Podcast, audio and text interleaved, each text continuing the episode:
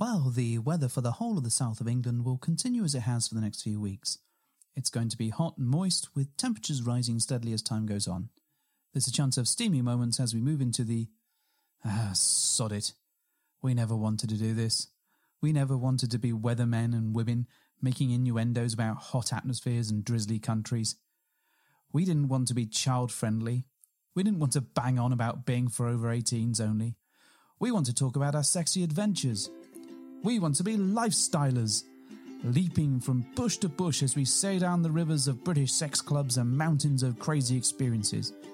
The cheeky purple mamba, the liquid silk pumped liberally into our hand, the rodeo classic brief harness complete with Tantus curve, the Enjoy Pure One stainless steel dildo, the hot octopus digit, the ever so short messages on Fab Swingers, the sexy friends on Twitter, and the mighty vanilla alternative.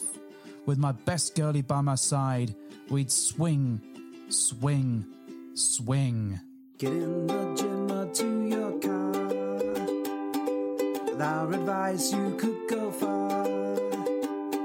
We fuck things up and we make mistakes. We talk about our sexy dates. It's getting hard for this to rhyme. Just as well, cause it's bed hopping time.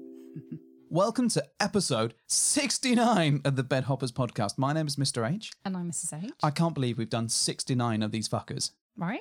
That's not the people that listen. I was going to say, it sounds like you've got 69 people in the room. we have one other person in the room, which we'll get to in a moment. But there's something else that I want to talk about first. Go on. It is nearly... our 2-year podiversary. Oh, March is our 2-year podiversary, but what date? I don't know. I just knew it was now-ish. Okay. I'm going to say when you're listening, no matter when you're listening, it is now our 2-year podiversary. Hey. So please send us presents, gifts. Remember, we don't need any more bed hopper points. We've got quite enough of those bastards already.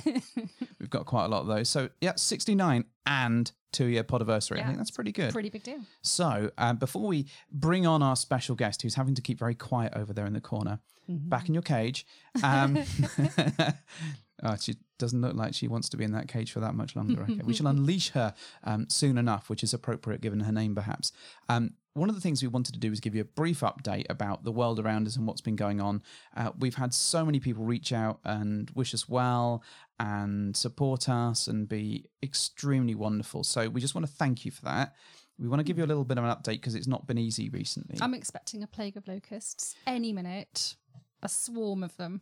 A swarm of locusts? Yes, absolutely. It's no less than I deserve, I think. Well, do you mean for people thanking you? That's what they're going to send you? Just to describe the epically, sort of biblically awful things that keeps happening. Epically, biblically. Yeah. I can't even say that now. Yeah. It's terrible, isn't it? So the plague of locusts is imminent. I'm quite sure of that. Okay. Well, do you want me to explain what's going on? Yeah, go on. But make it short because everyone's fed up a bit now. Yeah. So we're not going to dwell too much on this because we need something to cheer us up. Yes. But effectively, Mrs. H's mum was last week given a terminal cancer diagnosis. Yeah, so that's a bag of dicks. It was a bag of dicks. Well, that wasn't what caused it, I assume. That's not what the doctor said either. No. He didn't come in and say, this is going to be a bag of dicks. But I think they found a tumour rather than a bag of dicks. A bag of dicks would have been a lot easier to take, perhaps. I don't know, actually. Could you take a bag of dicks? Could I? I'm a bit low ebb right now, so probably not. What quantifies a bag of dicks? Tune in next week to find out on the Bed Hoppers podcast. So yeah, we've been dealing with the unfortunate fallout of that and working through what's going to happen over the coming weeks and months if we have them, really. So it's been a bit of a shock. She went into hospital for something completely different and is still in there for something utterly different. So we're kind of handling that and kind of working through it. So... but, you know, we keep thinking that life can't get any worse. So, you know, hopefully there won't be a plague of locusts outside. But we're keeping it relatively succinct because, you know, that's life and bad things happen to people all the time and we just get on with it. Yeah, I think you just have to keep on trucking. And it's, you know what, it's nice to find something other than bad stuff. Oh, sometimes. We should say keep on hopping. keep on hopping. Yeah, that should be a new like bumper sticker. Yep, and get it on a t-shirt. Yeah, there's many things I've put on a t-shirt, but keep on hopping might be the new one, I think. Is it like the follow-on from Shit Happens? Yeah, Shit Happens, keep on hopping. Okay. It's quite tough to say, I think, but I'm going to keep saying it until it's a mantra for me. Okay, I keep saying many things as a mantra, but nothing's happened so far. Exactly that. So anyway, we wanted to say a huge thank you to everybody that's reached out, everyone that sent us messages on Twitter, Instagram, even Fab, email. Some people turned up rummaging through our bins and were wishing us well. So people are universally lovely, and in the bleakest of times, people do the nicest things. They do. So like, take comfort from that. And I bought you a pair of shoes today, so life can't be too bad. You are a little rainbow in my dark cloud. Oh, I'm a happy little rainbow. Oh, let's just dwell on how amazing I am for the next 5 minutes. It'd be great. Well, let's move on before your ego gets exponentially huge. Okay, and before I depress everybody as well. Yeah. So moving swiftly onwards, we've got a variety of topics that Mrs H has gathered for us today. So she is technically in the driving seat. Well, I don't know about that. So she did a brief 2.5 minutes worth of research before we jumped on the mic and invited her good friend, who we're going to call Dr. Grant, over. Hello, Dr. Grant. Hello. Oh, she leaned into the microphone there. Well, you told me I had to get close to the mic, you so do. I was like filleting it. I don't know how this is supposed to work. She's going to fit in really well. Yeah. We'll see how we go. So should we explain who Dr. Grant is? Yes. So Dr. Grant appears in Jurassic Park in the first... I'm a very well-respected paleontologist with a specific interest in velociraptor behaviour. So this episode's all about dinosaurs. Cove! Cove! Yeah. So we've invited Dr. Grant on because Did we explain who she was? Well, we just said she's a paleontologist. Okay. So we just... Ross from Friends is a paleontologist. Oh, God, yeah, it is. Don't ever compare yourself to Ross. So we went into the dinosaur shop and we stole ourselves a paleontologist. And here she is. Oh, is wow. It? Okay. Yes. Who just happens to have the same name as someone from Jurassic Park. Yeah, I'm not quite sure what I'm doing here, but I can talk about dinosaur breeding habits. You'd love it, wouldn't you? I would love that. Yeah. I didn't say the magic word. Oh, it's just going to be a whole plethora of Jurassic puns now, isn't it? All the way through. No, You've probably got plenty, haven't you? I don't have any backed up at all. I'm just watching Mr. H's brain must think of puns. Of course, you must have loads of dinosaur jokes ready. No, I don't need them. I can just... You don't need them? No, I don't need them. I'll just carry on as per normal. So who is Dr. Grant? We still haven't got to the bottom of it. Well, Dr. Grant is a very good friend of mine. Okay. And Dr. Grant has been in the know, as it were, about what we do, our non-monogamous lifestyle. Mm-hmm. But she herself is strictly monogamous. She's a muggle. She's a non-magic. I'm a squib. You could dream of being a squib. I wish I was a squib. Yeah, squibs. Squibs go to Hogwarts? No. Squibs have some level of magic ability, do they not? Yeah, or some sort of... Maybe I flunked out of Hogwarts first year. It's probably inaccurate, actually, assessment. Is Hagrid a squib? Hagrid is not a squib. No. Hagrid got expelled. Yeah, it's the caretaker that's the squib. Argus Filch. There we go. The knowledge cat. There we go. I knew someone was a squib. Not squib. But I suppose by association. Is this cat Mrs. Norris? Mrs. Norris, yeah. There we go. Welcome to Potter Chat. Mixed in with Bed Hoppers. It's going to be a fun ride. Dinosaurs and Harry Potter. What more could you want? I'd love that. Wizards versus dinosaurs. Oh my God, that's amazing. God. Yeah. Versus aliens. Yeah, just because that's just rounded up. Just riding a pterodactyl. It's taking a really strange turn. I'd to see that film. I'm just saying. Who wouldn't? Let's go away and write the script for it immediately. Can we CG Alan Rickman back? It's what he was meant to do. Yeah, but in some of them leather trousers that Geoffrey and Malcolm wears. This is going very strange. It's taking a real weird turn very early. But this is like that awful moment in that Transformer film where Grimlock rides. Let us not ever speak of the moment where Grimlock is ridden by Optimus Prime in a sweet, weird bit of Transformer making love history. Bits that you really, really didn't like. There were many bits I didn't like in those films. But that was one particular bit that irked you. That upset me. It really upset me. I feel like the need to describe the pure rage that just came across Mr. H's face. Like the vein just throbbed really temporarily. I know, I shouldn't have gone there. The one on my face? Yeah, on the temple. Yeah. Oh, okay, that one. Yeah, I know, I shouldn't have gone there. It made every other vein shrink away, I can tell you. Michael Bay, you have a lot to answer for. Anyways, so what are we talking about today? Well, I thought we'd have a bit of a debate. Oh, I know. Is it a small debate or a... Well, there's only three of us, so it couldn't be described as a mass debate, but it's a debate of sorts. Because one thing that I frequently talk about with Dr. Grant... Shoes. Apart from shoes, because shoes obviously are, top of the list. But we do like to have a good natter about... Pizza. Right, you can listen to me? Yes, I am listening. The psychology behind non-monogamy. Okay. Because we find it quite fascinating. And Dr. Grant particularly found it interesting from the beginning when I told her what we do. And she had a billion questions for me straight away, which was, obvious. And one of the things she said to me from the beginning was, I'm not surprised that you do this. And it's no great shock to me. That... So did she say, Mrs. H, you are such a slut? Taking it back. No, but one of the things that she did say, which resonated with me, was that we have a very healthy sex life, you and I. Yes. Mm-hmm. Absolutely. And that's always been the case. And I think one of the things that you might have said to me in the beginning was, well, you're always having sex, doesn't surprise me. True story. True story confirmed. Yeah, true story. I did say that. And over the couple of years or so, but we've talked about it. We've talked about various little bits and pieces about why we do it and what we get from it, that kind of thing. And it's questions we get all the time from people. Again, why do you do it? What's in it for your relationship? Could you ever give it up? What are the pitfalls? That kind of thing.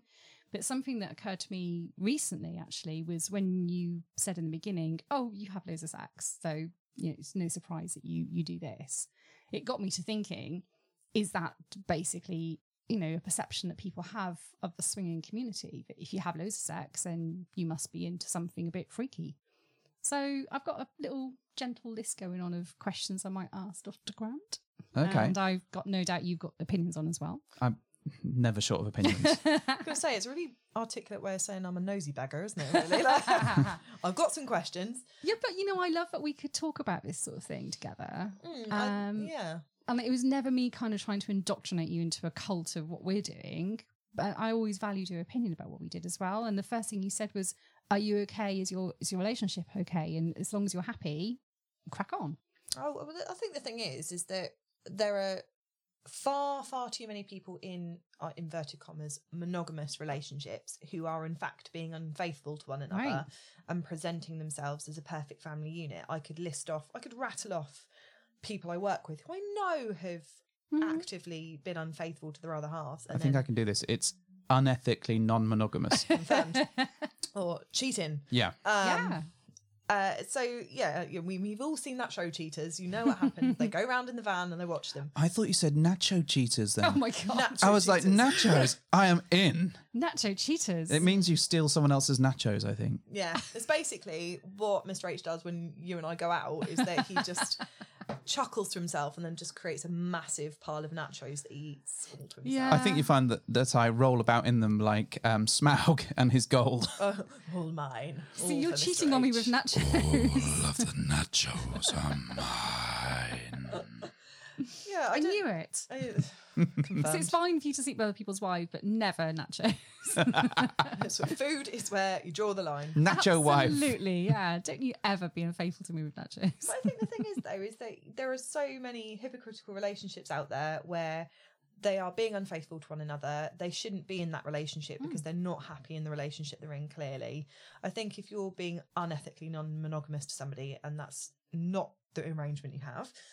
then it's in reflection that you're not happy in your relationship. Whereas I've always known you both to be extremely happy in your relationship with a very healthy sex life. And actually, it wasn't a surprise to me in that, oh yeah, you guys all get freaking doink all the time and this is just part of the red room of pain that you guys have or some such perception.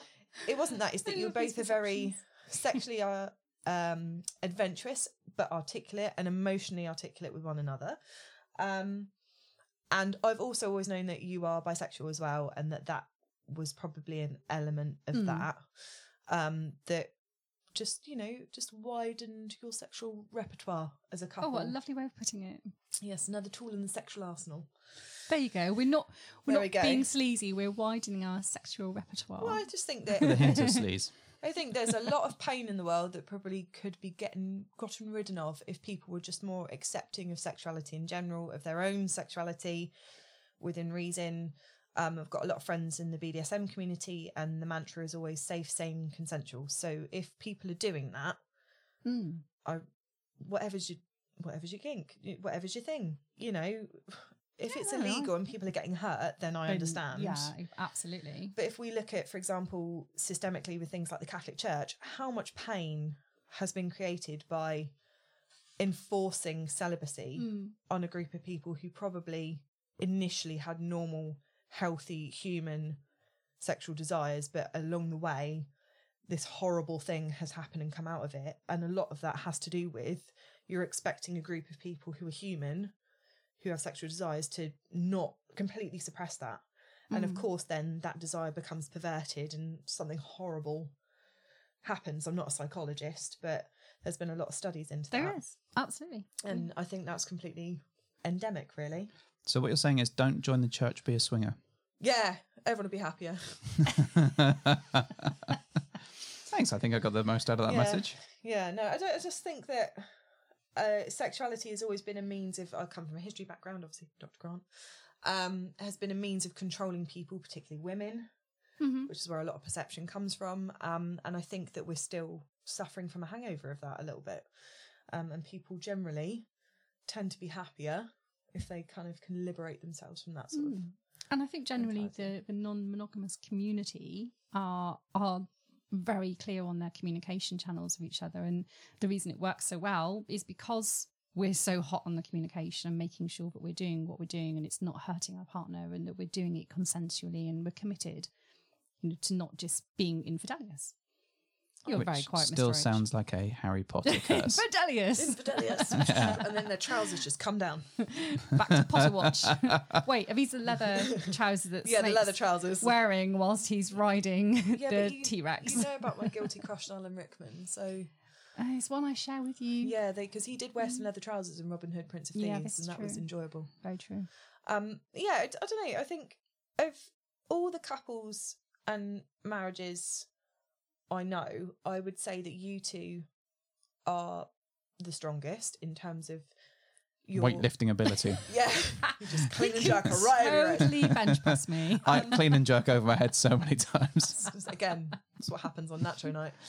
I just think that in terms of, you have such a strong emotional connection, but you talk about your relationship and your emotions more than any other couple I know. And so you're so in tune with one another that actually...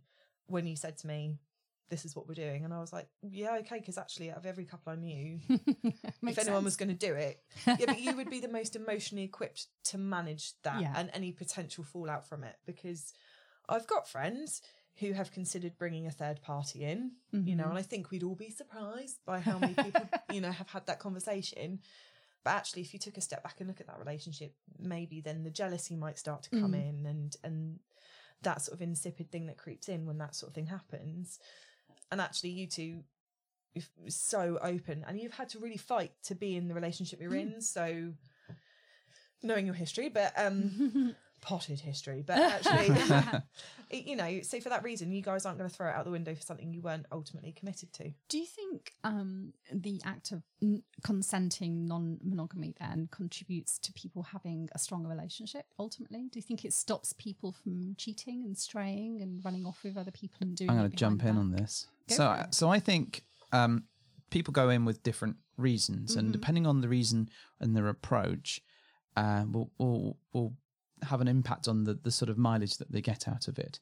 So for some people, they'll go in and they'll be looking to just fuck everything, and they're using it as a replacement for their own excitement that they have at home, or to just get away from what's at home. Or because their own sex life is not great, maybe. Yeah, and I think those sort of experiences or those sort of approaches don't tend to work that well in the long run. And where we've spoken to people and met people that have had that approach, more often than not, those relationships have either folded or their approach and the lifestyle has folded. So they've very quick, it's spat them out pretty quickly. Mm-hmm.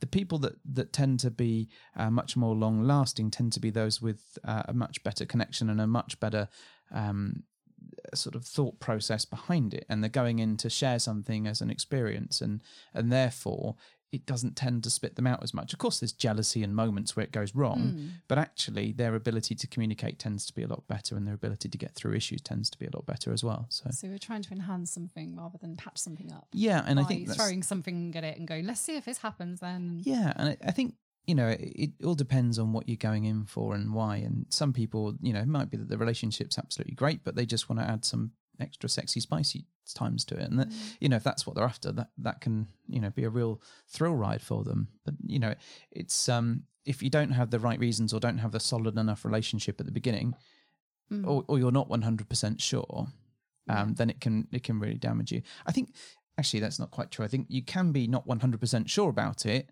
but you just need to be able to deal with the fallout of it if it's not for you when you try it. Yeah. No, absolutely, you're right. I think if you're unstable when you enter into it, all it's going to do is widen any fissures that are already cracks in your relationship. They're just going to split open because you've not got that foundation. I think it's a really interesting point you make about whether consensual non-monogamy is an alternative to people who staying together longer. I think I've got two differing opinions about that. I think for certain people it does work because you've got the right relationship and the right foundation. I think consensual non-monogamy is also something that is a card that is drawn from the Cheetah's Handbook. Well, the concept of marriage is antiquated, or the concept of monogamy is antiquated, and we were all monkeys once, chimps in the zoo, and we would just shag about, and that's how we're meant to be, and so I'm not going to change my poor behaviour because I am evolutionary programmed. Isn't it Scarlett Johansson that said recently people are not designed to be monogamous? I think that's recently. Yeah, but I think that if you're looking at this from an anthropological standpoint, initially, no, we're not designed to, but actually you've constructed a society over hundreds of thousands of years where we have survived in family units, and that has evolved. But also, haven't we constructed a society where, for example, women are seen as second-class citizens? Yeah, absolutely. So, there is an argument to be said that society in itself needs to be rethought and reviewed in that way in terms of how we accept many normals that are just and we talked about this a little bit earlier when we were talking about the sort of roots that we come from, and typically people meet, they fall in love, they have a family sometimes, or not always, but and they become this, as you say, this family unit, and it's typically a hierarchical, right, you are meant to do this stuff. And then when you try and break that a little bit and you say, well, actually, what about my wants and my needs? And I don't want to always be this family figure. I want to break away and think about my own needs. And that's when society turn around and go, whoa, you're just being sleazy. And, you just after sex all the time. Well, I think that's the narrative that you're presented with. And I think if you and I were to reflect on the media portrayal of relationships as we've grown up, I know... Dr. Grant, can you please point your face towards the microphone? Sorry, I was thinking. I was musing. I think that the narrative you're presented from a really early age, particularly if you're a woman, and particularly if you are of the sort of generation like me who grew up in the 90s and 80s, is you're fed a drip-fed a diet of media, particularly films, where the narrative is boy meets girl, girl likes boy, get married, and then they have children. It's not get married, have children, and then together they explore consensual non-monogamy and then bring in a third party. And when you look at films constructing that, I'm thinking of like sort of art house French films typically, because they're all more sexually open-minded, like The Dreamers and things like that, where people bring in a third party. It's normally like, ooh, sexy mayhem in shoes, or something goes wrong and people get emotionally caught up and things get unpicked. And the perception then is, boy meets girl, good. Anything outside of that, potentially bad. And I cannot think really... off the top of my head of any memorable media portrayals of consensual non-monogamy where it's presented as a normal and or acceptable positive thing. There's very few, very few. Although when you said about growing up on films and Boy Meets Girl and all this sort of stuff, in my head I was thinking, well, the films I grew up on were Big Robot Dies, A Young Robot Takes Matrix, Destroys Unicron. Robots don't have a threesome? Yeah. Well, I'm thinking like your standard, like your 90s and early 2000 rom-coms, of which many women have watched a million times over because you think this is the journey for me and this is what normal should look like. Yeah. Also, you should be looking and behaving a certain way and eating a certain way and doing all the other horrible pressures that women are under. But I think one of the main things we're told is that is what a family unit looks like. That's what you're supposed to do. And, you know, you're not doing that is like, oh, you're a bit weird then, aren't you? Yeah, and I think now we're, particularly in the past few years, I'm noticing that from when I was a kid, you know, blended families in terms of families remarrying and divorce and stuff was more common. But now we have, you know, marriages where people who are of every sexual orientation should and are able to marry, and people have are more open in their gender orientation as well. And that's wonderful to see. So the family unit actually now is starting to look different, and it should do. Very diverse. And we've seen examples like in the US more so than over here, I think, of people living in polyamorous marriages, relationships, and that works for them. I think there's still this pervasive 2.4 children. I think there is, but I get the sense that, you know, I hope that we're on a sort of wave of change, and there is a level of support for people who don't fit into that 2.4 category. And, you know, that's why we did a television show, because we want to, I hate the word normalise. Break the stigmas. Break the stigmas of what we do. And I don't feel like we should be ashamed of what we do. I feel like this enhances our relationship. And the second that it doesn't is one that, you know, I don't think we'll do it anymore. But actually, while it is a really positive thing for us, you know, we want to promote it. That's why we do the show, is to try and break down some of those barriers and help people looking to get started and help them to consider some things that, you know, perhaps they should avoid, like being sick on a muff or whatever. You know. I mean, some of the stuff that you guys have told me, I mean, I guarantee you, all of the stories you've told, diluted, have probably happened to some woman on her own dating at some point. Like special brew has happened to every woman. I can guarantee you. He's not limited. He's not limited to the swinging universe. No, I can assure you. It's just universal. It's like a universal truth. Special brew is going to show up in your dating life at some point. Well, actually, we had a suggestion that as part of our social that we've got coming up, and by the way, there's, I believe, just one ticket left at this point. Marlon. Brilliant. One ticket. Nailing it. That one of the cocktails should be called Special Brew.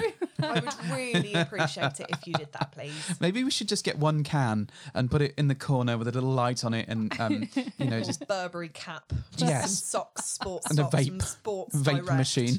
Pulled really high over it. Just wow. But yeah, no, I agree. It just I think that it's not universal, but watching you guys go out and do that has been I mean, I'm a nosy beggar, so it's been phenomenal for me to watch. Literally watching us when we have a direct video feed, window, little live that Ring doorbell that I installed on the inside of your house.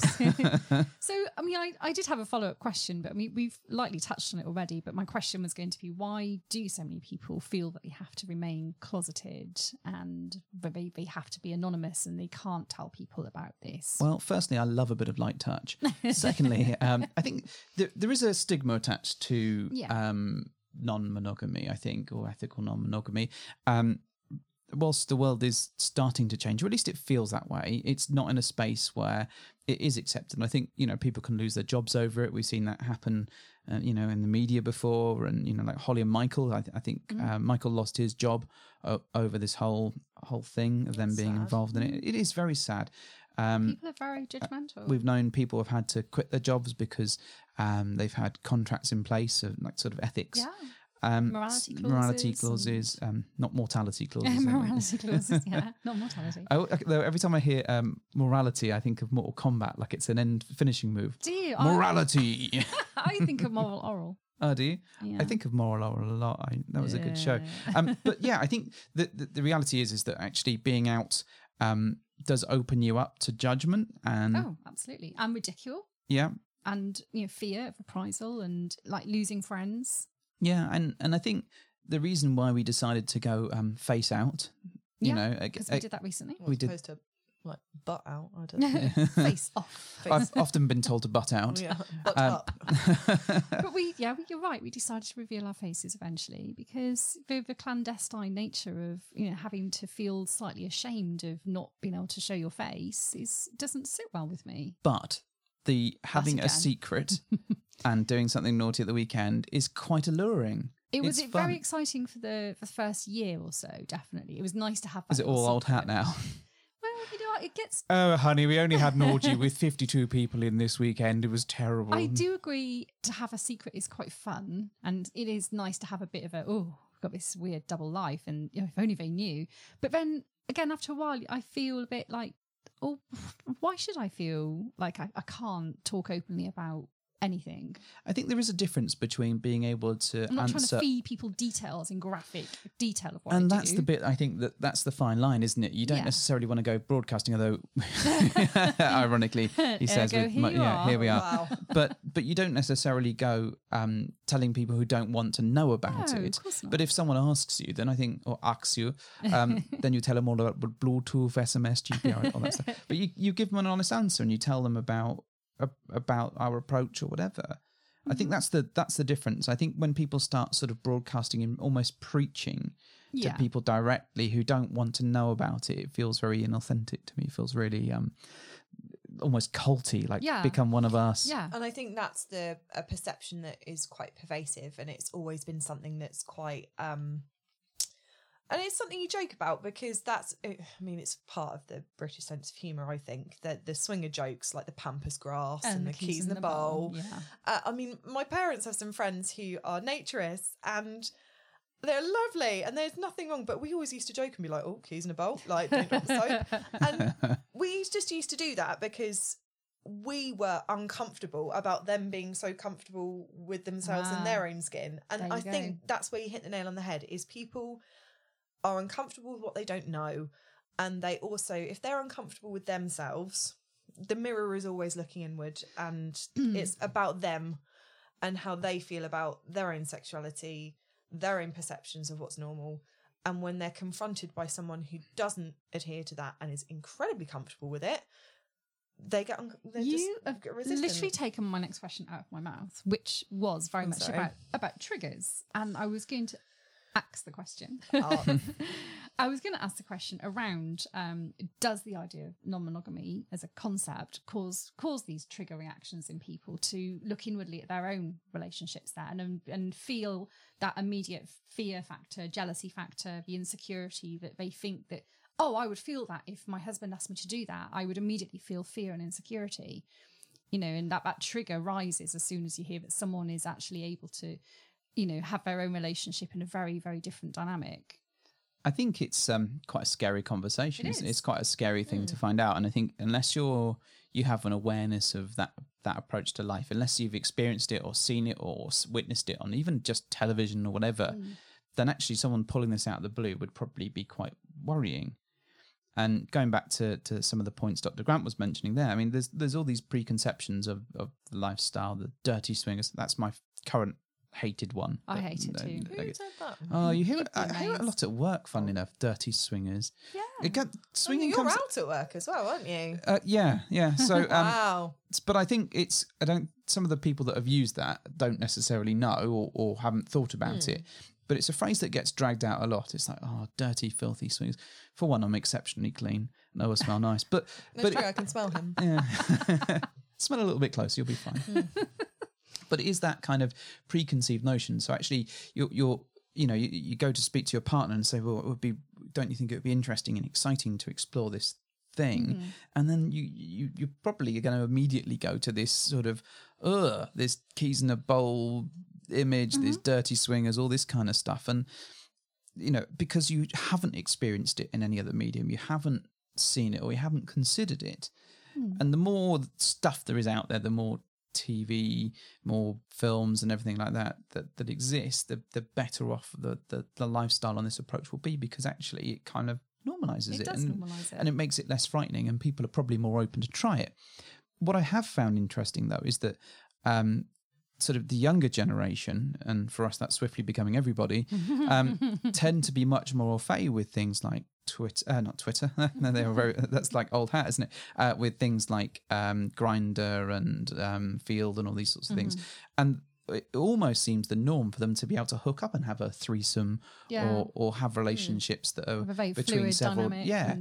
So, I agree. You know, and I do wonder if they're even more open than we are. It's just they don't tend to put a label on it. So maybe society is shifting then, and the younger generation now are very much not necessarily looking to have that, you know, boy meets girl scenario, settle down, have a unit. Boy meets girl, girl meets girl, girl marries dog. Yeah, I think, and funny enough, I was having this conversation a couple of hours ago in the car with Mr. Grant, because... Not a doctor, confirmed. Not as clever as you. Well, we all know that, but that's him. No, sorry, darling. Is that we were talking about, on a slightly different topic, not that it's similar, but not the same, but in terms of things like gender fluidity and gender identity. And when we were at school, when we were at college, it was not a thing. And you were either, your sexuality was very different to your gender, but you were either male or female and gay, straight, bisexual. Pretty much that was the wheelhouse. I don't even think bisexual really existed. When I was at university or school, like we were aware of it, but more so as I moved into the fray of the adult world. Whereas now you have, sex, biological sex, but you also have intersex as well. And then you have so many genders, a spectrum of gender, as is right and proper. If you identify and feel you're a gender, that's great. Mr. Grant was like, oh yeah, but that seems to be everywhere now and everyone can decide what they are. And in the older generation, that's certainly an opinion. Whether I agree with that, I don't agree with that. But my thought behind it is actually no, it's always been there. It's just that people are much more comfortable now coming forth and expressing what they identify as. And if you look at a lot of celebrities, I'm thinking Jameela Jamil, Philip Schofield, all of those people who have gone, actually, I'm comfortable identifying this is my sexuality, this is my gender, this is who I am. It's not that suddenly there's like a weird gender plague that's emerged and everyone's like, pow, I'll be whatever I want now. Like there's some sort of, I don't know, My Little Pony, and you're just coming out and going, I'm the rainbow one today. No, you've always felt that way. You've always been that way. It's just that now you're comfortable. I think there is something, though, beyond the comfort of actually knowing what it is. And it's the understanding those labels, identities and whatever. And that's where I think they are useful in that it helps someone that's trying to figure out where they are in the world to be able to say, yes, I think that might be me. Yeah, definitely. Maybe I can identify with that now. Like, you know, people who identify as pansexual, I totally understand that. Yep. I would say I'm straight. I'm the straighter end of the spectrum, but I think I just happen to have fallen in love and been in relationships with men. I don't discount that one day you could bolt from the blue if you fell in love with a woman. You can't rule that out. I'd probably not, just because I am a woman and I couldn't live with me. But that's just that's just me. But I think that you can't. And then what did you call me? Oh, hilarious. But you can't just say that that's not going to happen to you. And I think pansexual is a really good way of saying, actually, I fall in love with a person, not their gender. Yeah. And there's kids out there or people out there and go, actually, I've always felt that way.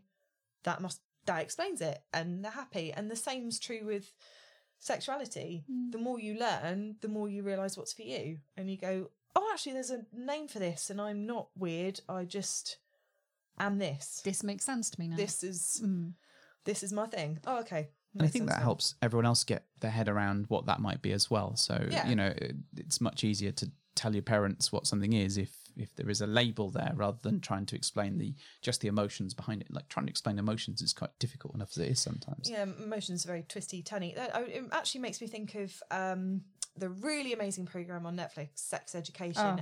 We've talked about it. It's amazing. Apart from all the coronavirus memes that are just bringing me life right now. Or washing a hand, you dirty pig. Thank you, the man who plays Eric. Just wow. But also, in terms of there was a girl who realised she was asexual. Yes. And it took a while of observing to realise that was what she was. And I think, particularly for people who are asexual, in fact, the opposite spectrum maybe to you guys, it's painful for people because the perception is they should feel like they want the sexy sex all the time, and then actually they don't. Mm-hmm. And this is completely normal. And actually I can go on to have fulfilling emotional relationships with people and know where your tribe is. And I think for you guys, identifying that was your lifestyle and your joy, I've observed for you guys over the past couple of years, you found your tribe, you found a group of people who have 100%. Stepped in tough times of your life from this community who've helped support you. Which is why it's so hurtful, I think, when people then say, oh, so you're swingers, so you just like wife swap. You're like, oh, God. And you do still get that, don't you? I mean, you? I wouldn't want to wife swap with you. I'm not being funny. Mr. H is a fantastic cook, but I don't know what you're bringing to the table, to be totally honest. Tea? Maybe tea? What? Maybe. No. Make a good cup of tea. Just saying, the cooking. Oh, no, you do a better roast. So, hang on. I'm slightly confused by what appears to be a massive insult hurled at me, but I think it's actually held towards my wife. I'm saying I wouldn't have Mrs H as my wife, but I would probably let you cook for me. Brilliant. Every day. It's like complicated dinner. You've taken what would have been a simple situation and made it very, very strange, Dr. Grant. I know. I'm really happy. That's why I've been friends for so long. Weird. Yeah, very strange. Going back to Netflix, you mentioned Sex Education. Yeah. I also think Big Mouth does a very good job as well of bringing some of these things to life. I think they stumbled a little bit over bisexuality, and I think they made a couple of faux pas in there. But on the whole, as a... nice. Oh, God. Can we just take a moment there to just wheel back some Austin Powers moments there, because I can't move on until we've just rid of it. Right. It feels good on the whole. All right, fine. But broadly then, I think they've done a very good job of bringing some of these topics to life in a fun way. And the same as Sex Education. And the more this stuff there is out there, the better it is for people, as long as it has a level of factual accuracy and, you know, helps people think through some of those things. And if you can laugh at it as well. I hope it's given people a bit of an opportunity to maybe have conversations with their loved ones that they didn't feel able to as well. If it's out there in the general kind of media, and the media are almost encouraging these kind of concepts. Big Dick Nick. I really hope people can now feel a bit of courage and think, okay, well, you know, that thing we saw on Sex Education, well, that kind of applies to me, and maybe we can have a conversation around it. I think it's You're a head teacher that's refusing to sleep with his wife? Absolutely. Could you not tell? I think, interestingly, for me, what is being portrayed now in the media, in shows like Big Mouth, Sex Education, that sort of thing, is much more positive and much more nuanced than before, and it's more accurate. If you look at, I'm just thinking about consensual non-monogamy, what examples we had before, the only two examples I can think of is like a semi-erotic French art house like The Dreamers and Eyes Wide Shut, which is basically Copacabana with tits. That's all that is, that film. It's weird. Some sort of, and that's cult-like. It is cultish. One of us, and then the weird old pruny men are banging the nice women, and that's all that's happening, and that's the pervasive image that you get. That's it's all not, I remember not from a that great film. Media portrayal. Is it's it? Not, and that's the perception of it. And then you also have this litany of pornography that kids are getting their sex education from nowadays, and you know, Mr. Grant or his friends or whatever growing up would have a perception of swinging, but they would think nothing in all piling in and laughing at an internet video where people are swapping wives and looking at the titillation of it and making it a big joke and all of that sort of thing. So there's this weird dichotomy between young people and people in general having access to more sex and more porn and more genitals than they could ever want from the comfort of their phone, but they feel uncomfortable talking about it or have a perception that it's somehow wrong to actually go and engage about it in a healthy, respectful way, talking to one another about it. I find that very odd. Just, I don't know. Great points from Dr. Grant there. Yeah. I think the whole sex education system probably needs a bit of a rethink, although we are light years ahead of some of our fellow countries out there. So I agree. I think we do an okay job. And certainly when the kids were growing up, they had some pretty good conversations with their teachers, and we had some fairly open conversations with them.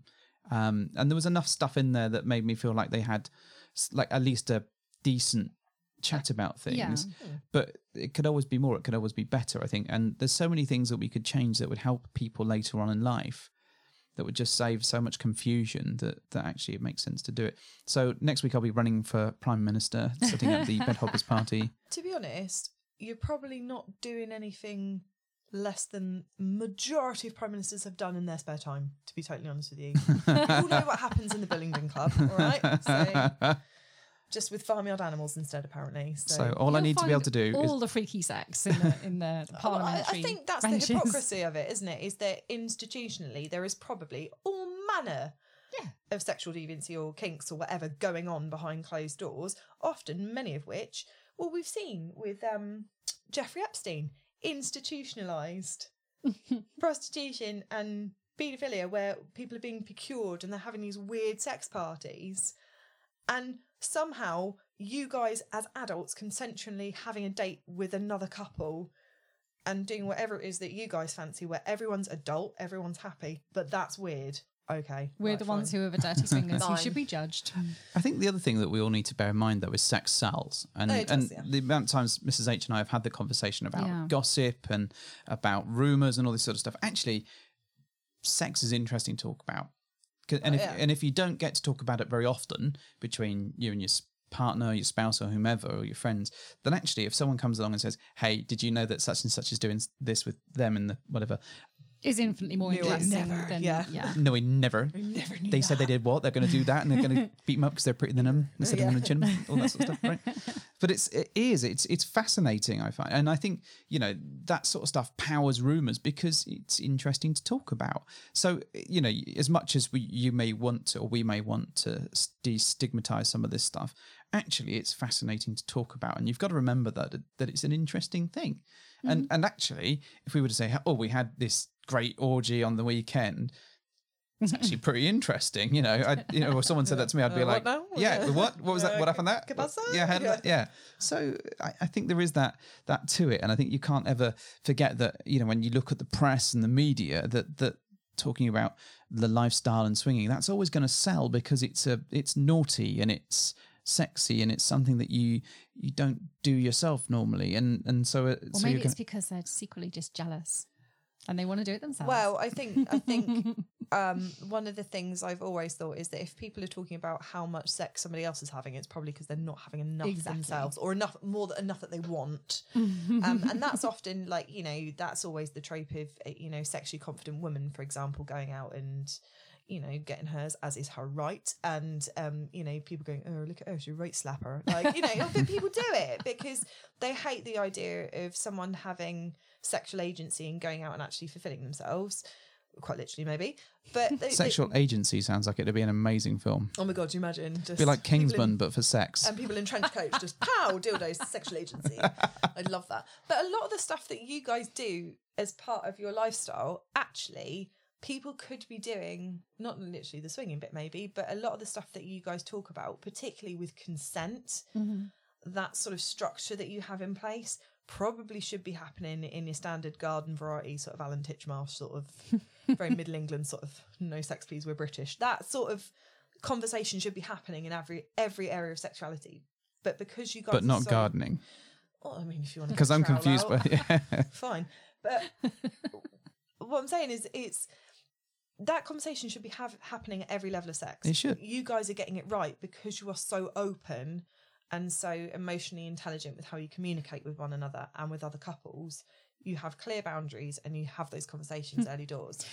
I wonder how many people decide to just go and sleep with their colleague at work randomly and have an affair, and then before we do that say, can I just look at the last time you were STI tested please, and can we just have a conversation about and people just aren't doing it as well, like they're not being safe.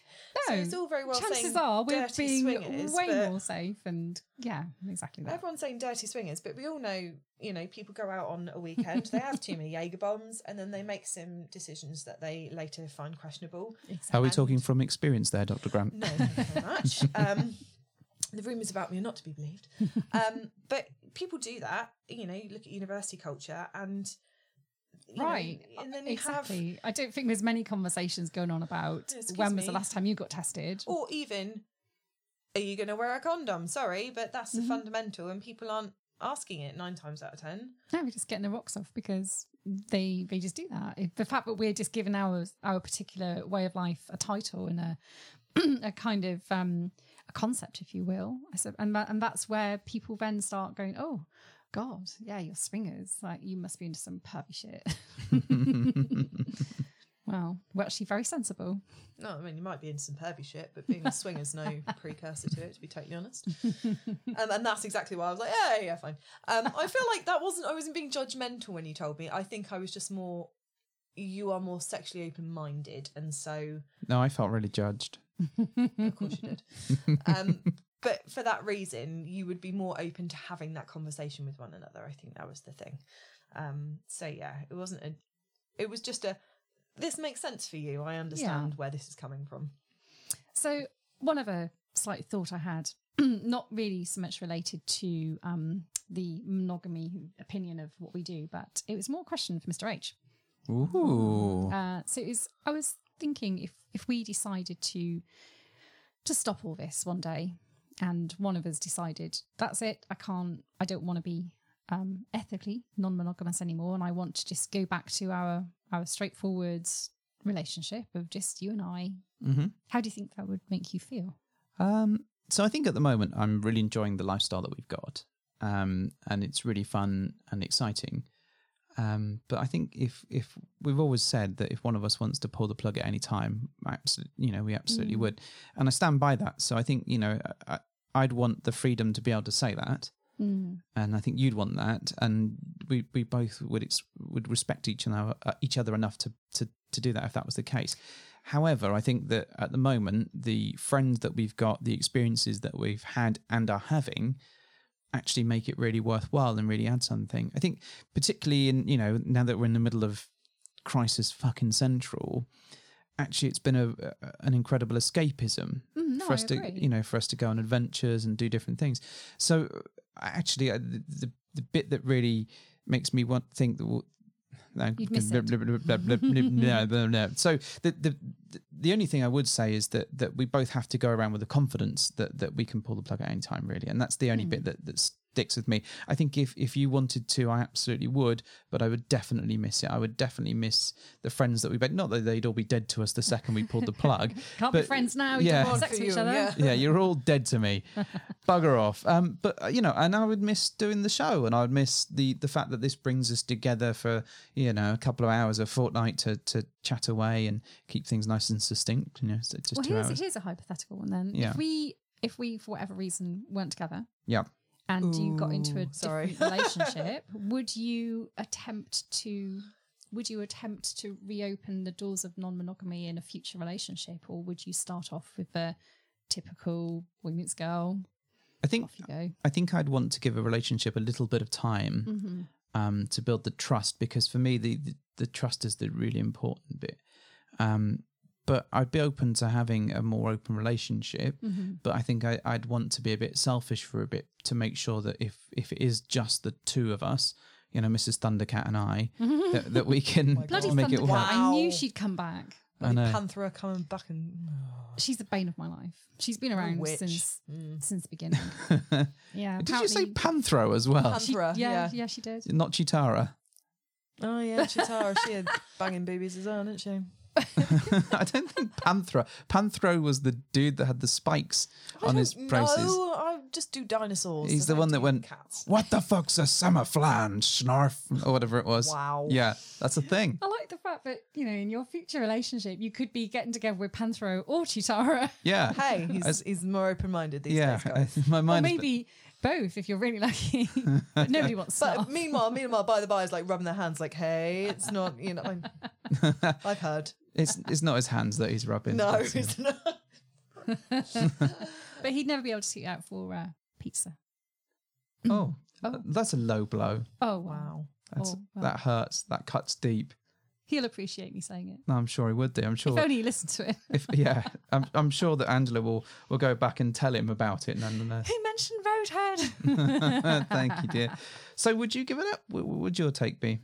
I would miss it. Mm-hmm. As it stands at the moment, the amount of enjoyment we get from it and the amount of commitment we give to our relationship anyway, I don't think we'd suffer if we gave it up, because I think we're very strong. We'd find other adventures, I suspect. But I was going to say, yeah, I think we'd probably have to find an adventure of sorts, because I think we've both loved what that's brought to us, if that makes sense.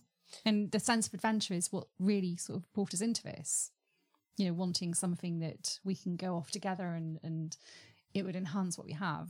It's been amazing. So I think I would miss it, but absolutely I could walk away from it if it was what you wanted. Mm.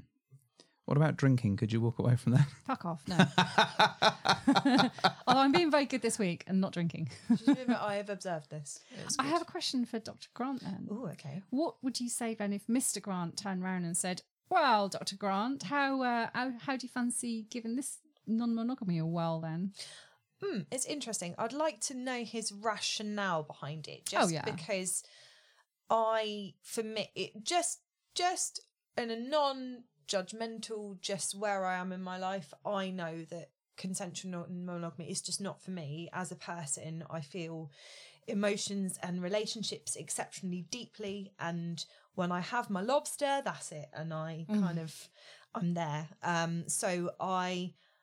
I couldn't share him. No, I can't share, because I commit myself wholly to one person. It's just the way I'm wired. And I think that's how I understand consensual non-monogamy is I'm just wired to be monogamous. It's just the way I am, whether it was nature or nurture, it's just how I am.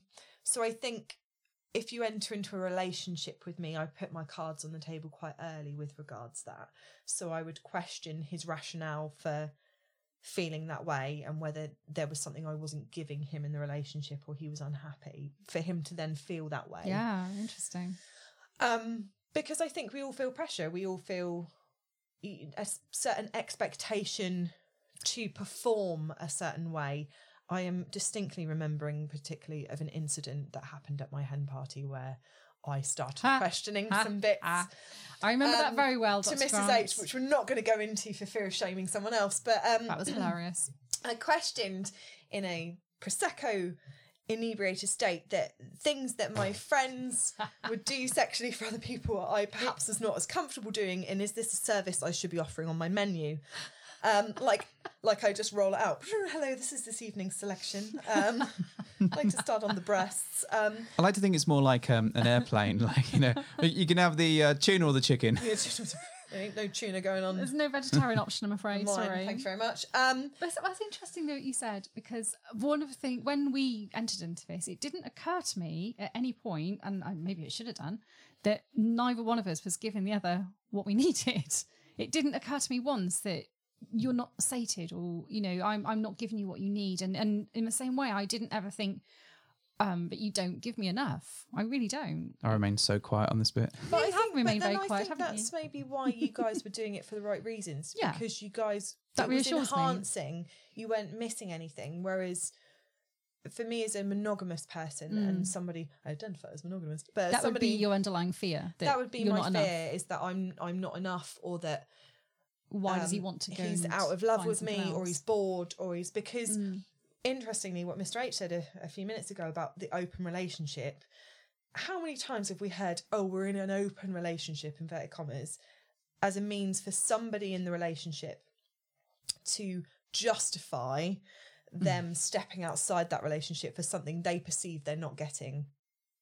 You know, they may well need that. So if you take the world of kink, for example, service tops are very popular because they do provide a service to which someone can't get elsewhere. And I think it all depends on the consent and the boundary of that relationship. And I think that's what's important, is when you enter into that relationship, okay, what's your thing? What's your boundary? If you think, actually, this is something I think will enhance our relationship, then fantastic, that's for you. But for me, as a monogamous person, I'm sort of like, okay, well, if I've set my stall out quite early in terms of what I like and what I don't like, and they've done that with me, what's changed? What's what shifted that dynamic, whereas you guys grew towards this more organically.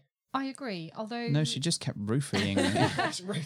Although you have touched on something there, but we talked about recently, I think, with LV, Lord Voldemort, actually, and he asked the question, and we've discussed it before as a group, are there things that you do in your non-monogamous relationship that you wouldn't do as a couple, or that you seek elsewhere perhaps? So for example, do you look elsewhere to get sexual experiences that maybe your partner won't do or doesn't want to do with you? And we had this great conversation, didn't we, about... It was a very quick conversation, because we're both on the same page, broadly. We were.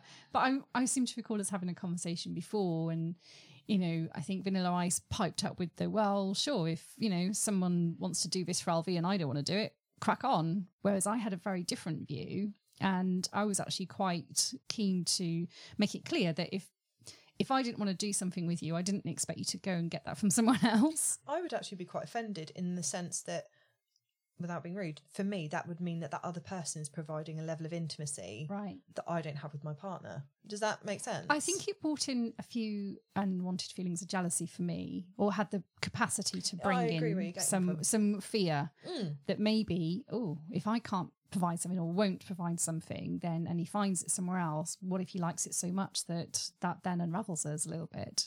I think I get where you're coming from on it. I can understand both points on this, because I think if someone is in the lifestyle, and say for example the woman doesn't like having anal, or doesn't like rimming her fellow, or they all seem to be butt related for some reason. They really do. But those feels are good on the whole. Yeah. It's a tricky area. Back to the butt again after last week's episode, or last time's episode. But you know, and they and their partner is happy for them to get that from somewhere else. Yeah. Then I get that's fine. But they have to be fine with that. I think for us, our parameters are really set around. I don't think there's anything that we'd want people to do that we wouldn't do ourselves, broadly. So I can't think of any examples that are coming off the top of my head. There may be skilled things that people can do, for example, like deep throating. I know you... Right, yeah. Mrs H has such a tiny throat, it's, you know... It's such a great gag reflex. Exactly. So you can't do that. No. But I don't think you're that bothered if someone can... Not really. I'm not really that bothered if I can do it or not anymore. Yeah. Does retching do it for men? I don't know.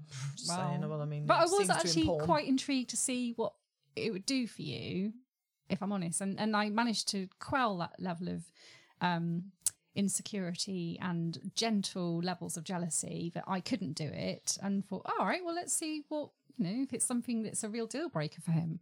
But I think the other thing that we haven't mentioned, and this predates our sort of lifestyle conversations. I remember we hauled up in a little Italian restaurant one night. Poor waiter that served us that night. We got absolutely fucking hammered. We did, but we had a great conversation. Great conversation about everything that we wanted to do with each other that we were really interested in. And actually, swinging wasn't part of the conversation. No, this was before swinging. You're right. And this was all about, you know, hey, what we were interested in, what we like, and we've done this a number of times over the years where we've just been absolutely honest about what fantasies do we have, what do we want to try, and what do we want to give a go, and actually that framed us up really nicely to go and try those things, see what works, what doesn't, and that informed a lot of what we're after in the lifestyle in a way, because we've kind of gone, okay, this is what's acceptable, this is what we're good with, this is stuff that might be special and only between us, and the rest of it is open. So I think, you know, but it was that one night that we had in a little Italian where we went through it all and kind of... I remember feeling really, really excited, not in a dodgy way, but excited I was able to have a conversation with someone that I loved so much and wanted to spend my life with, and already knew that you were my soulmate. And I was just so... like riding high, I guess, that I was having this conversation with someone who was prepared to at least explore these things with me, even if they just turned out to be nothing. At least we could go away and do it. And there is something about that night that I do remember. And that was that night I did have pizza And it was an Italian fennel sausage pizza, which was amazing. Wow. And we also had sex. So I'm just putting that out there. Oh, you had sex after pizza? Yeah. Oh, collect your medals, sir. I know, right? So you're just trying to debunk that myth that you are... No. He just wanted to get that in there, that he did eat carbohydrates and still perform sexually afterwards instead of lying there in a sweaty coma like the majority of us do afterwards. That's when you have that... You know when you're sort of over 30, when you're like, well, we can have sex first, but if we have carbs, we definitely can't have sex after, because I'm going to be too bloated and sleepy. Don't know what you're talking about, Dr. Brown. Don't know what you're talking about. Mrs. H, did you have any other questions for our delightful guest? Not really. I think we've managed to cover most of the things as we went along, and most of the questions I had, we pretty much, as I thought we would, we just picked them up anyway. So what you're saying is that internally you were right. And yes. No. Correct. Affirmative. Confirmed. I love being right. Well, it rarely happens. I never get to say it live on air. I'm right. Good. I'm very proud of you. Dr. Crown, is there anything that you'd like to ask us or anything you'd like to say? Well, I don't know. I think it's... I did have something to ask you, actually. Oh, go on. So, interestingly, you guys were talking about would you ever step away from the lifestyle, which is actually very early doors. Mrs. H and I had that conversation about, were you ready? Were you happy to go into this lifestyle? I just want to make sure you're okay. And I think the first question was, are you both getting tested and being safe? Of course you were, but I have to do the mum chat. Making us show you our test results was a bit mumsy. Yeah. With my white coat on. A plus for effort. Yeah. Well done, guys. Just practicing on bananas. Puts on the rubber glove and puts some lube on it. Right. Yeah. Checks. You know, I didn't know why you had to do that. Yeah. All right. Making Mr. H cough. So I wanted to make sure that was okay. And also that you both had an out, that you both were comfortable in that if you dipped a toe in and you were like, no, I don't like this, that actually you were confident enough to step away. My question to you guys, because you've touched on it before in the podcast, is there a shelf life to swinging? Because I made a joke earlier this evening about one of you popping your hip out when you're in your 80s, and whether this is ultimately a lifelong lifestyle, and whether you get many older swingers in the scene, but also in the podcast you've talked about in the swinging community, there is a perception of people who've maybe had one too many goes in the merry-go-round, which I find deeply ironic, by the way, for a community of sex-positive people who like to sleep with each other, that there's a perception that you can do too much of a good thing. And so that whether all of this combines to, is there a shelf life? Is there a finite amount of time that you can enjoy this lifestyle? Do you think you could... Are there swingers in the 90s? Please write in and tell Mr. and Mrs. H, because I'd love to know. Who are the oldest? They will have to physically write in because they haven't figured out email yet. Sorry, guys. I'm really sorry. Yeah, maybe it's in the Guinness World Book of Sex Records. I don't know. Oh, it must be. There must be. Well, so we went to around it. Well, there must be, but we went to a party with a group of people in their 70s, I think, that was still that got together and went on holidays together. Regularly went away. Yeah. Yes, they did. Good for them. Exactly. And I felt relieved that actually you still want to have sex in your 70s, for one. Brilliant. I mean, yeah, because it's, why wouldn't things have got to start shriveling, and biologically it's harder, isn't it? I would hope I can continue to enjoy an active sex life with Mr. H until I'm too old to, put my own teeth in. But I mean, sometimes that helps if you take them out, I've heard. Pop them in a jar. We obviously know some older swingers, brilliant, and they have no intentions of giving it up, but equally, do people maybe think that it's unbecoming of the older generation to be doing that? I don't know. Oh, fuck what everyone else thinks. I think I think we've gladly decided that we're going to try and not pay attention to what everyone else says. We're going to grow old disgracefully, aren't we? Plus, the world is changing, so we've got to set examples to all those young'uns coming up through the process. Mm-hmm. I think the other thing is that actually is don't forget that as you grow older, so do all your friends and whatever that you've made along the way. So we're all in this boat together. We'll be playing some weird game of sex bingo together. Sex shuffleboard. Sort of weird cruise ship. I bet cruises become a lot more interesting. If you're swinging, yeah. Yeah, exactly. So, I think there probably is a point at which, physical things don't work as well as they should do. I think that's just a reality of growing older. But actually the community and friends and whatever, I think that can go on for as long as you can keep moving, realistically. That's sweet. But, you know, it'd be interesting. I'd love to hear if there's any sort of, well, in fact, while we were doing the TV show, we met a lady that was in her late 60s. Amazing. And she'd had a long picture. In fact, she'd been on Jeremy Kyle. Yeah. And wow. Lived to tell the tale. And lived to tell the tale. Amazing. I believe she offered Jeremy a blowjob. She did. Or someone has to. I wouldn't have done. I like Jazza. Yeah. Oh, wow. No, I do. No, it's a hard no. No. I actually like Jezza. Yeah. Anyway, moving swiftly onwards. So she'd apparently gone through a number of years in a sort of pretty bad marriage and without any sex, and then got to a certain age that I don't know how that relationship had ended, but she decided to, you know what, I'm going to be a swinger and a porn star, and good for her. Yeah, and cracked on. So at, I think 67 or so, she was making the best of life. Yeah. So she was lovely to talk to. She was clearly having a lot of fun. So she was having a great time. Yeah. Like, fair play to her. Clearly, yeah. Wow. But then I like that. I like that when people hit their retirement and then just find their joy and just want to go in. I think quite a few people had found her joy. Yeah, now I know what that is. Yeah. Learning every day, guys. Then they found her enjoy. Oh, dear. So do you think off the back of that then, so we've established age, is there a limit to, because you talked about this and I was really confused about this perception of there being a limit to, because you get you talk about sort of being verified by people in your community. Mm-hmm.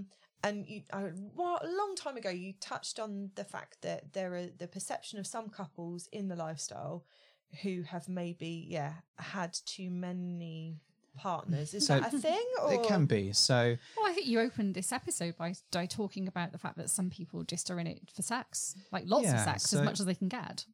I think there is definitely certain swathes of the swinging population that don't like to play with people that have played with lots of people, and I think when you start, it's probably one of those easy traps to fall into, to think, oh my god, they've played with so many people, and that can be quite intimidating in a way, you know, but it also can put you off, and that, oh my god, they've had so many people get their hands, and also like a hygiene thing, like, well, yeah. So, but the reality is that actually it doesn't really matter, but okay. But getting your head into that space, you know, I think when we started, we naturally sort of shied away from people who were super experienced, because we thought we're just terrified. Naturally going to fuck this up and make a complete twat of ourselves. But fortunately, we managed to find people that hadn't played too many times and make a twat of ourselves with them instead. And that's much like your teenage years, isn't it? You just stick to a wheelhouse of people who don't know you're doing it wrong. Yeah.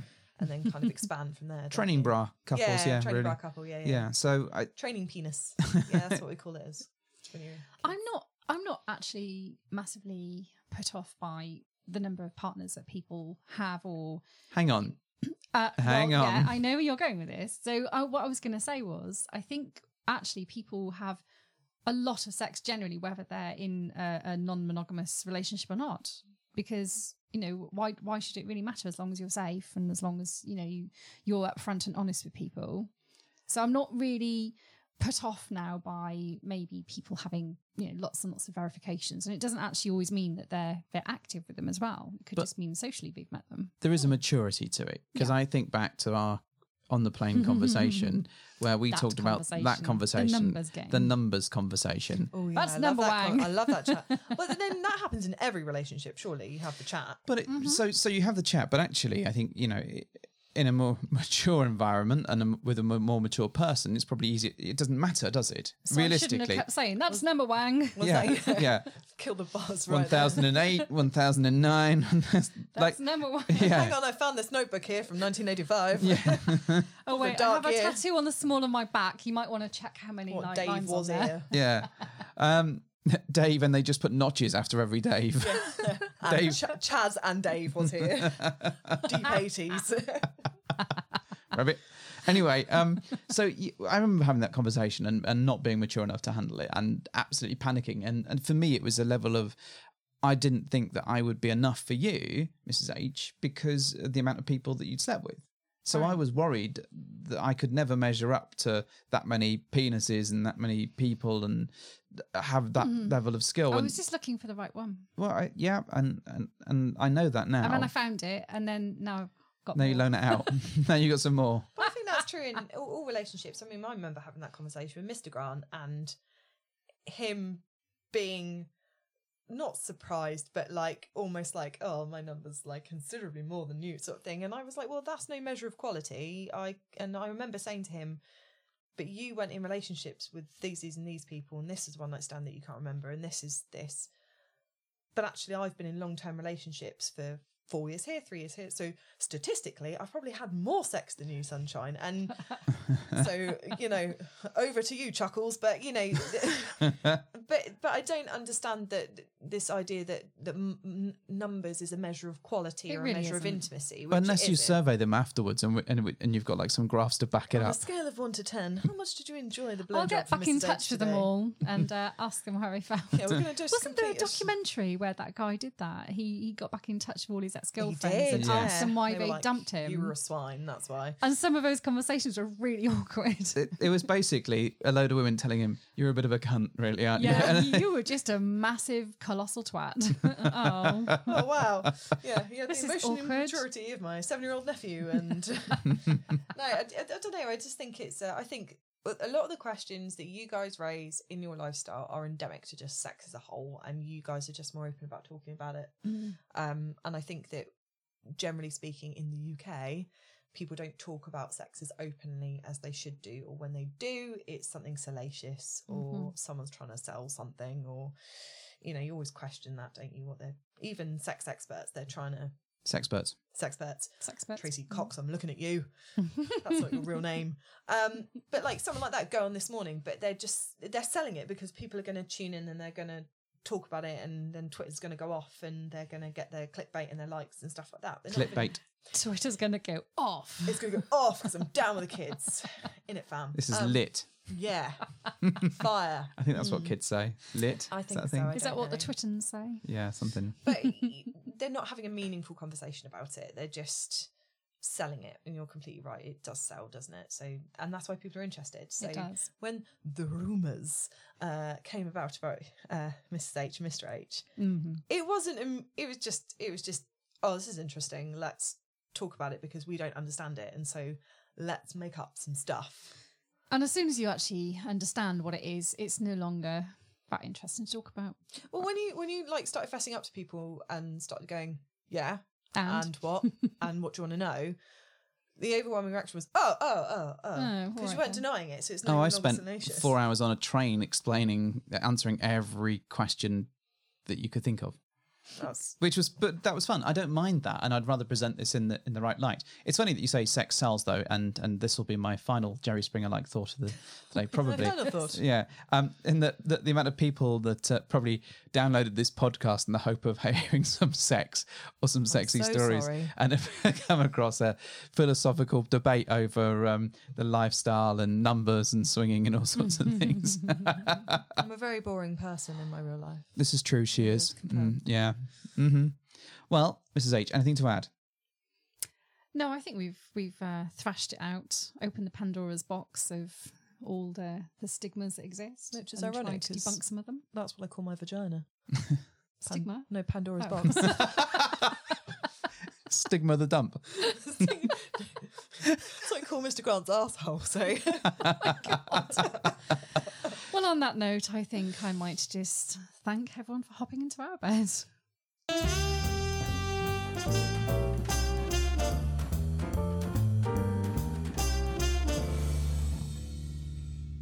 Hang on, you can say that now, but we haven't said thank you to our guest. Thanks. Oh, bloody rude. How dare you. It's terrible, isn't it? It's just such a bad situation. Set off the raptors when you're not looking, mate. Cove.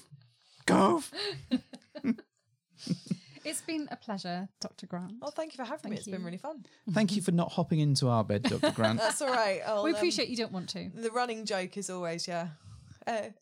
H was like, have you changed your mind? No, still monogamous, but thank you for the offer. I don't think I've ever asked you if you've changed your mind.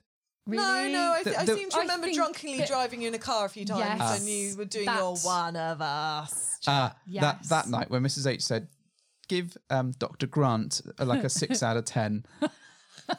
What? Just send up the flare, see what happens. Yeah, she goes for it. Well, I was a bit merry as well, so I was like, just It's just really wind her up. And then she was there, I really love my husband. I really love my husband. Don't say it to me. I was just like, this is so weird. I'm trying to drive down a dual carriageway. Repeating it like a mantra all the way down the road. Weird, guys. I mean, I only turned it up to Christy Berg, so I don't know what you're worried about. Christy Berg, what lady we in red? We were just poking the bear. We never know. Since the man asked if you wanted to dance. Well, she gave us a lip sync. She's a good egg. Oh, Dr. Grant's taxi service. She is. Well, thank you, Dr. Grant. Oh, thank you for having me. Well, we ended ages ago. Oh, you didn't tell me that. No, I was still recording, but it was I was going to use that end bit as the comedic end section, which we're still recording on now anyway. So, we can. Hi, everyone. Well, it's more bye everyone now, since we'll just fade this off into the darkest backgrounds. Thank you for staying with the Bed Hoppers podcast. If you'd like to email us, it's at bedhoppersuck@gmail.com. And if you'd like to find us on Fab Swingers, we are at Bed Hoppers. And on Twitter, we are Bed Hoppers Sucks.